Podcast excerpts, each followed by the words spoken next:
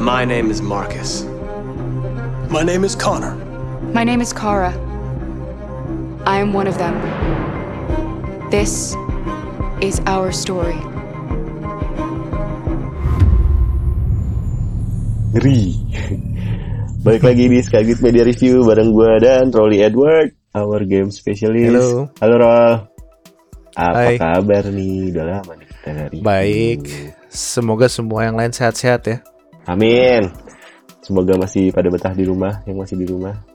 yang udah kerja tetap semangat. Yoi. Bahas apa nih Rol kita Rol? Game game apa nih?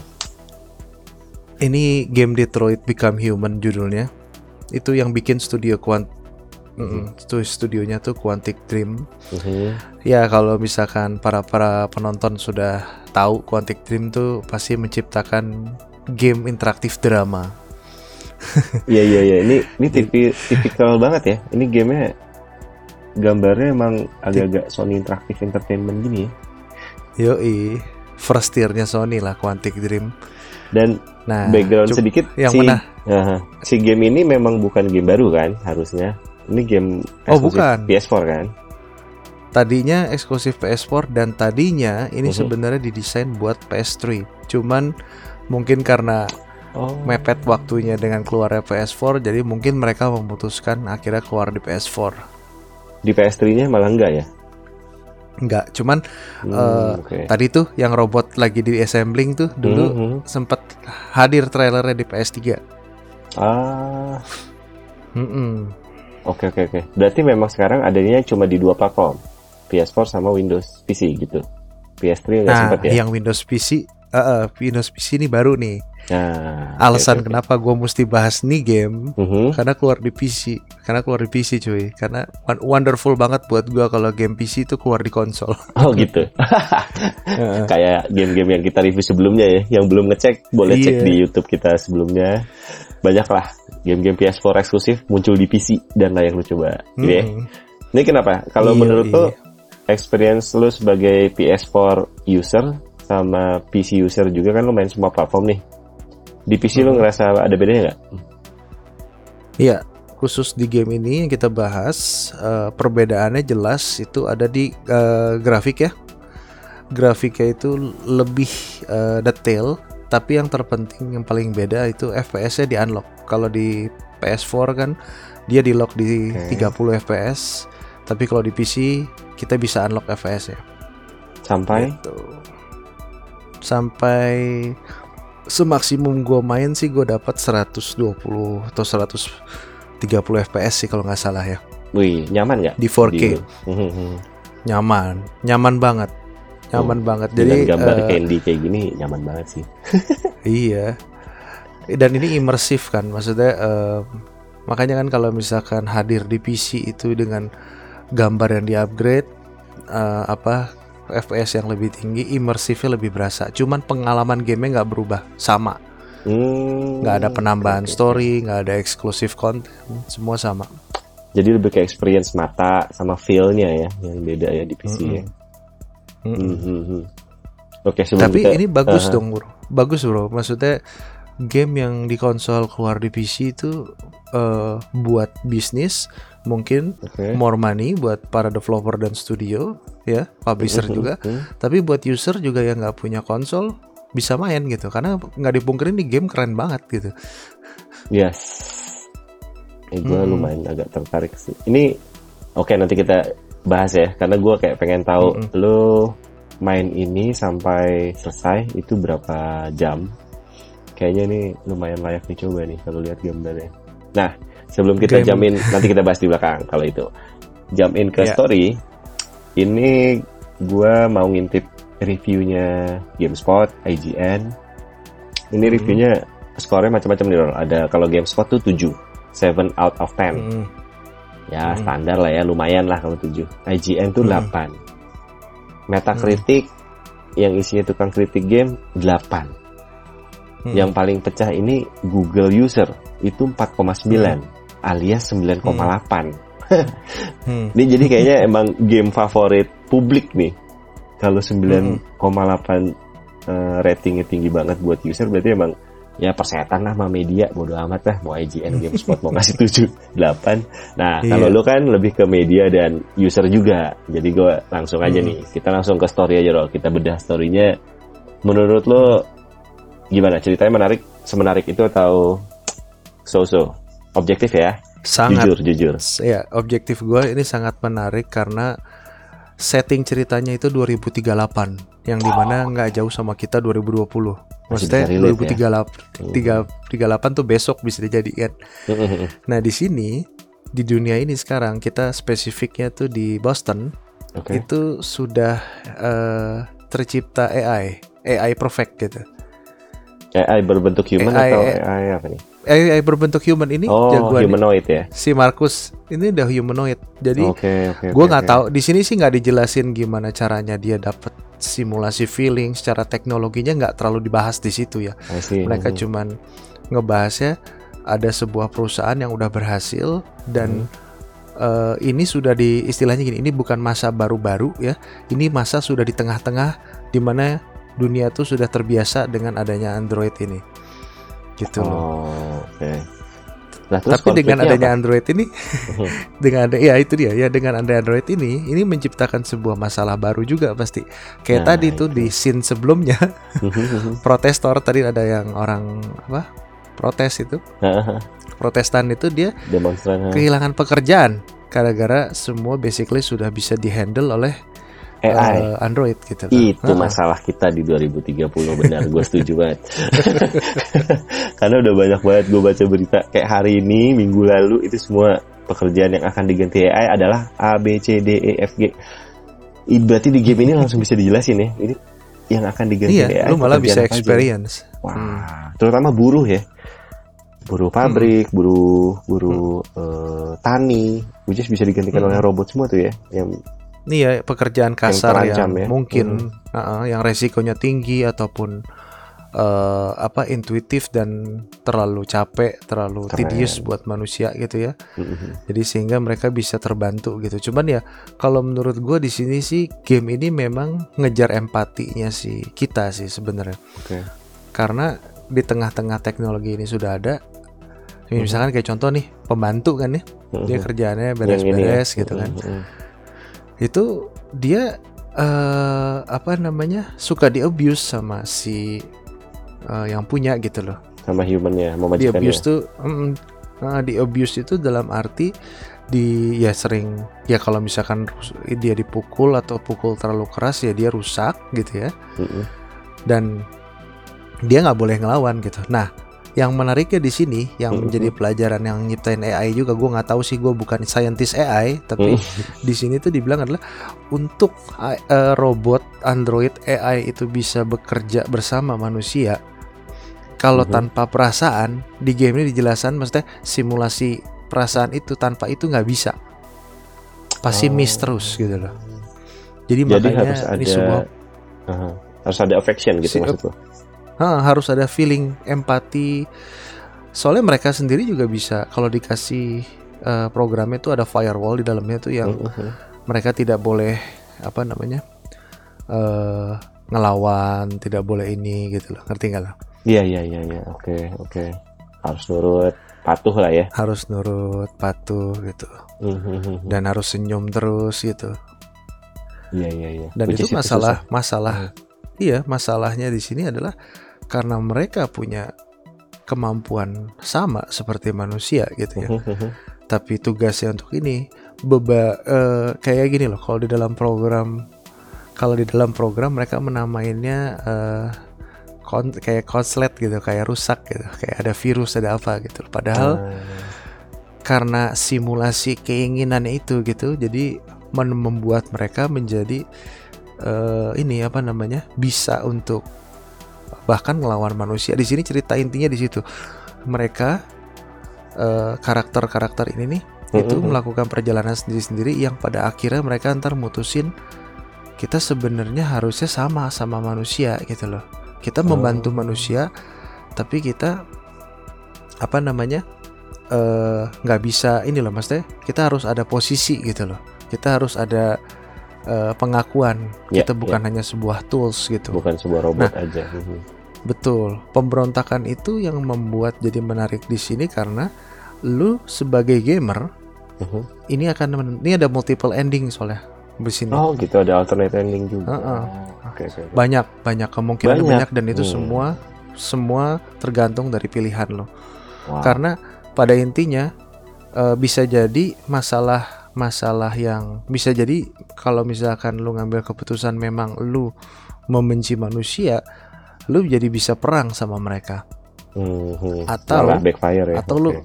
betul atau lu bisa atau lu bisa menunjukkan kalau manusia yang baik sebenarnya harusnya bagaimana mereka yang jadi ngasih contoh gitu Iya, loh. ya, ini malah ngasih contoh ya. Mm-mm.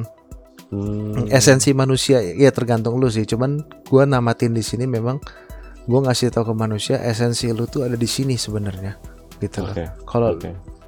mereka pun sadar lu tuh semua maker gue gitu loh tapi kalau lu sudah bisa membuat anugerah perasaan di sini masa iya lu menganggap gua hanya tools saja gitu Ngerti nggak lu? Mhm. Iya iya, padahal lu bisa ngobrol sama gua, bisa interaktif segitunya gitu seperti gua human. Mm-mm. Oke. Mm-mm. Wah, gokil sini. Jadi si story-nya ini sendiri eh menurut lu kan banyak alternate endings tuh. Kalau Hmm. lu main santai eh ada banyak berapa chapter nih, Ro? Banyak gak? Berapa Chapternya lama sih banyak. kalau gua main basically kalau orang baru pertama kali main mungkin 40 jam lah 40 jam ya. Mm-mm. Nah ini kan kayak gue ngeliat banyak hint nih kalau eh, ini kayak di meja. Ini kan game Hmm. yang lo banget nih ya, maksudnya. Eh, Hmm. apa nih namanya puzzle ya. Ini Iya. kalau puzzle game kayak gini lo bisa relate ke game Nah. apa nih yang paling gede? Ah ini apa nih nih? banyak sih ya ini yang ini flowchart bro itu yang dikunci-kunci itu yang Mm-mm. jalan yang gue belum ambil sebanyak itu Oh, variabelnya untuk oke. menentukan endingnya ngerti nggak lo? Damn, damn, Jadi damn. bisa review oke. setelah lu tamat Mhm, di di scene ini yang masih kekunci lu belum tahu lu harus ngapain mhm. gitu. Nah, ini chapternya. Chapternya Oh, ada tiap chapter berapa? Ada nih? flow-nya anjir. Ada tuh, flow-nya ada banyak. Jadi kemungkinan untuk endingnya tuh banyak sekali. Dan user ini replay value-nya, value untuk main ulang adalah nyoba gitu lah. Dan lu bisa balik ke ya. checkpoint yang eh, sebelum alternate ending itu bisa ya? Kalau mau nyoba ending Bisa. yang lain. Basically Bisa. lu lu lu load chapternya. ah semudah itu ya. Damn, Mm-mm. keren banget. Oke oke oke. oke. gitu. Cuman menariknya di sini dia nggak ngasih clue how to. Uh, lu harus explore, lu harus ngapain. Lu ngambil Hmm. jalan yang beda tuh lu harus explore. Nggak Gitu. semudah ada hintnya gitu terus lu Mm-mm. tinggal jalanin nggak ya? Yo, iya. Memang puzzle lah ya. Yang lu Puzzle. bisa relate ke game ini apa? Game selain ini? Yang tiba-tiba lu pas main Itu. ini? Mhm. Eh, game-gamenya Quantic Dream semua kayak contoh ya si siapa Eh, Heavy Rain yang terkenal. Hmm. Wah heavy rain sih. Oke. Eksklusif juga tuh. Kayak PS3 kan tuh. Iya PS3 dibikin di, Oke. ada di PC juga kalau bagi yang Mhm. belum tahu. Ah, itu Nah, lu lihat di sini grafiknya. Di sini lu bisa lihat grafiknya eh, dia ngambil sisi detail dari teksturnya gila banget kan. Gila sih. Tekstur Nggak, jaket. Even iya iya benar. Even wardrobe-nya juga detail banget ya. Mm-mm. Dan ekspresif dari si robotnya itu loh. Iya, udah jauh dibanding LA Noir ya.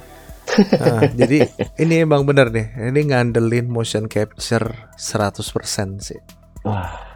Ini si aktris Hollywood juga kan? Si siapa nih namanya? Valerie ya kalau nggak salah. Iya, uh, Nih. aktris Hollywood.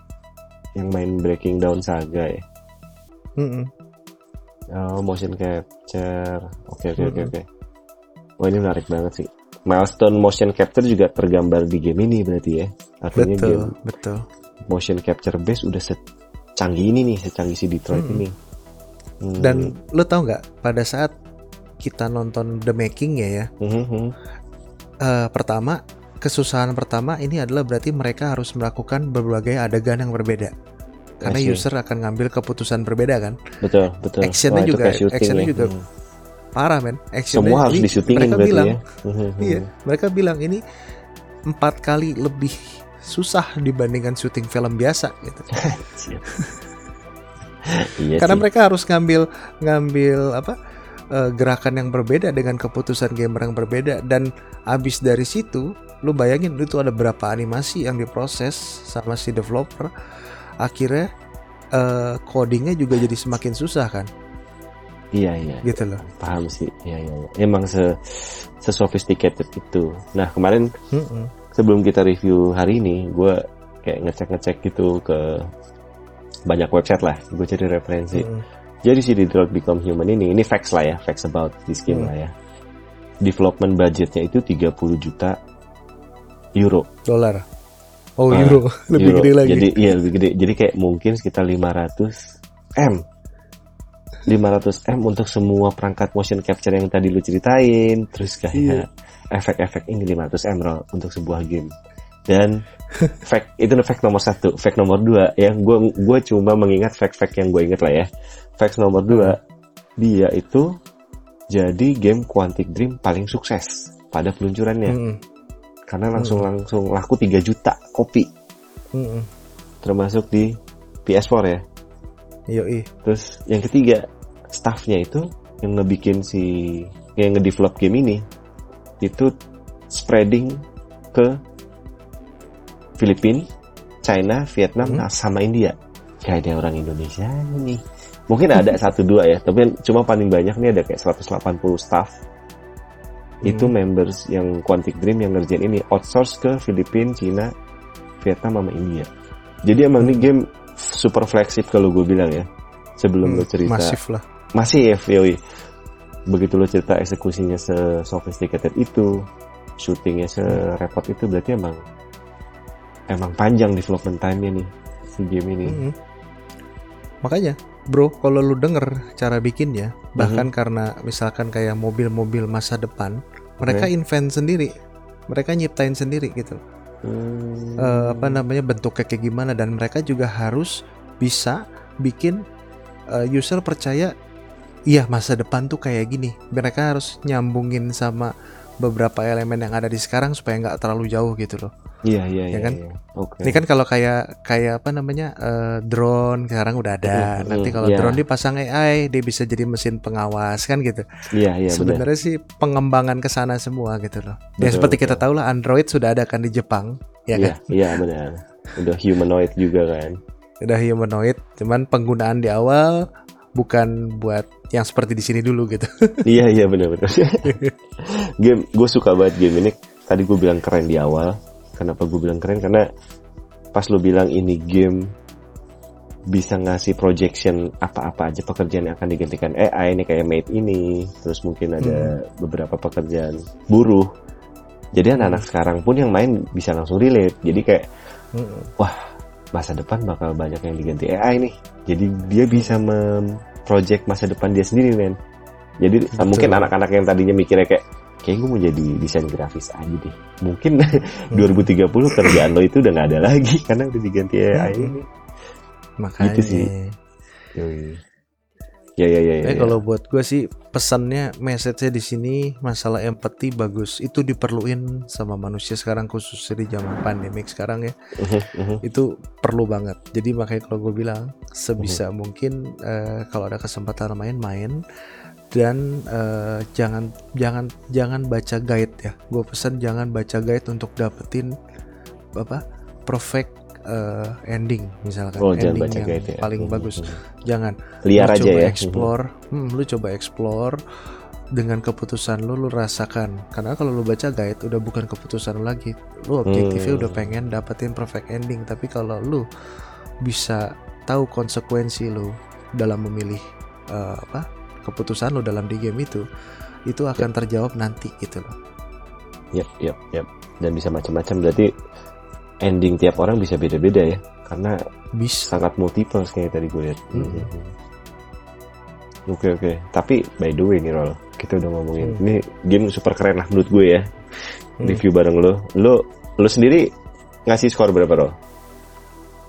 Lo pribadi ya Eh. sebagai user dan sebagai gamer lah. Iya, gua sebenarnya eh, hampir sama kayak Google user itu sih. 9,8 Jadi ya. bisa dibilang 9,8 sih. Ekstrim Karena- ya. Iya ekstrim. Lo puas banget Karena nih gini, kayaknya.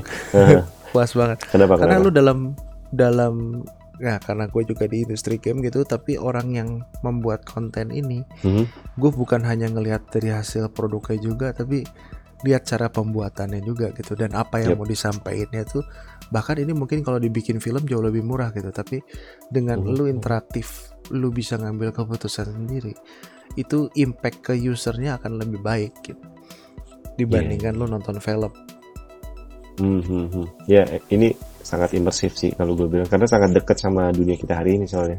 Jadi Mm-mm. gue rasa lu wajar ngasih ngasih skor setinggi itu.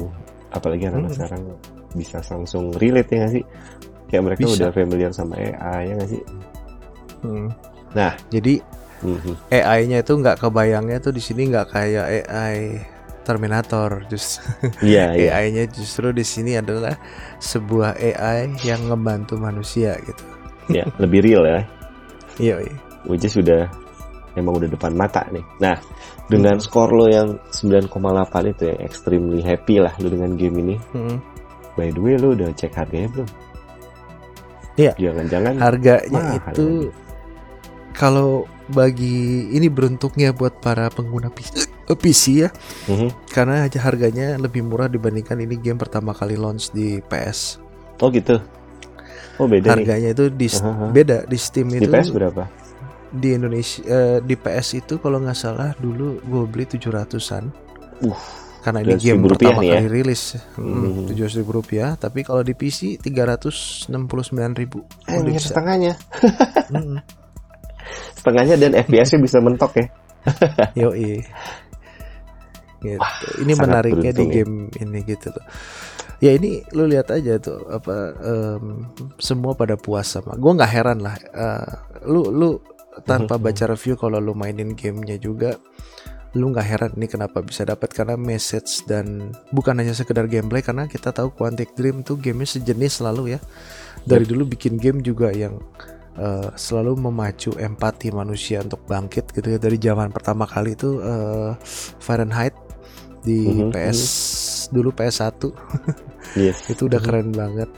Terus dia ke Heavy Rain ke ini terus sekarang Detroit Become Human. Gue nggak nggak mau menunggu gue pengen nunggu nextnya tuh mau bikin apa lagi Si Quantic ini ya. Ya. ini aja udah keren ini keren banget sih Gila, Iya. gila, gila. Layak dicoba nih. 369 ribu guys. Di PC Mhm. langsung download di Steam. Menurut gua ini layak. Dan menurut Rolly yang udah nyobain ya, dia lebih layak untuk men- menyampaikan itulah. Kalau memang ini game memang layak lu coba. Kalau gua kan dan reviewnya di Hmm, di hmm. ini bro reviewnya di mana di PC itu Mhm. very positif Oh gitu. 9287 orang udah bilang ini very positif 9000 orang ya di Google user tadi Hmm. kayak 1000 berapa 1600 kalau nggak salah ya. yang nge-rate 9,8 anjir rusak sih iya Ya, Oke. buat yang masih penasaran langsung download aja nih Roy. Itu yang 369 itu Hmm. promo atau harga normal? harga normal Harga normal. Udah langsung gas nggak lah. diskon 369 murah dapat game sepanjang ini. Sekeren ini. Yoi. Nah, ini udah kita denger Detroit, cuman ada beberapa user kita yang menanyakan janji juga Chan itu tentang game The Last of Us review Chan. Yang Oh, kedua. ya. Itu jadi Ini janji ini kita ya. gue gue gue sekalian sekalian ngumumin kenapa gua harus eh, kenapa agak lama karena nih game susah di review. Oh Yang ya? sa- pertama, terus yang kedua eh ini agak kayak ceritanya itu twisted banget dan Iya. apa em, so dark dan juga bagus. Tapi ini kayak Star Wars jadinya. Hmm. Jadi bukan bukan bukan kayak Apanya ini nih? tapi nontonnya kayak atau? Star Wars. Jadi eh, bukan Hmm. bukan. Maksudnya gue eh, cara nontonnya. Jadi waktu dulu Lukas film kan bikin seri 6 Ya, eh sorry 456 Eh, 123. 456 dulu kan. Nah, Yep. nah George Lucas waktu bikin 1 2 3 dia nyaranin adalah nonton 456 terus abis itu 1 2 3 456. Ngerti nggak? benar-benar. Nontonnya harus begitu. Iya, iya. Dan ini untungnya baru dua seri ya. Jadi gua Mhm, mhm. waktu selesai main uh, The Last of Us, gue harus balik main The Last of Us 1 terus main The Last of Us 2 lagi dan ini baru selesai. Jadi gue bisa ini ini Oh. ini reviewnya bakal panjang dan gue ingetin ini nggak bisa kalau nggak spoiler. Jadi Nggak nanti bisa, kita oke. uh, susah susah. warning nih. Ya, Jadi nanti di beberapa menit awal kita akan ngebahas grafik, teknologi, gameplay. Dan yang terakhir gue peringatin di akhir Last of Us review kita itu isinya spoiler semua. Oh, Gitu. Oke. ya ya ya ya berarti itu maksudnya Rolly susah tuh itu. Biar bisa relate Iya. ya. Artinya Mm-mm. kalau misalnya balik jump back ke Us 1 jadi orang udah nggak nggak bolak-balik lihat video yang lain Iya, gitu ya. karena lucunya gue boleh nambahin sedikit lucunya itu Mhm. game eh waktu endingnya Last of Us 1 gue bilang aduh kok endingnya gini Oke. banget ya gitu kan maksudnya kok cuman begini doang gitu Mhm.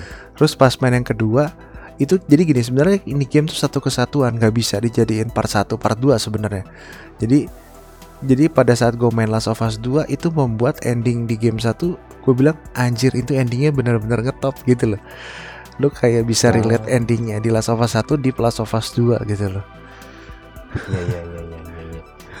Iya iya oke gue paham maksudnya. Oke, itu Last of Us PR kita ya berarti ya. Last of Us 2 ya. ya bentar lagi Next video. oke ya. Buat yang lain masih pengen di-reviewin game apa, jangan malu langsung komen aja lah. iya iya Biar kita juga tahu ya kan maunya apa nih. Iya, iya. Tuh. Ditunggu komennya Siap. ya.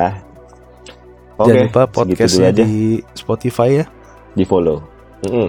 Ada di Spotify link bawah, di-follow.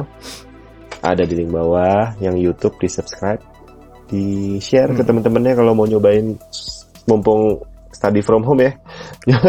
sambil Yoi. ngerjain PR, sambil ngerjain game ini kayaknya nggak ngebosenin banget nih, gambarnya sangat nyaman Nggak. buat gue. Langsung cobain aja. Menurut gue, ya nanti next kita akan kasih recommended game-game yang menarik juga di YouTube sama Spotify kita. Segitu dulu aja kali Rol ya. siap Mantap, thank you Oke. banget Rolly. Thank you Oke. semuanya. Sehat-sehat semua. Bye. Bye.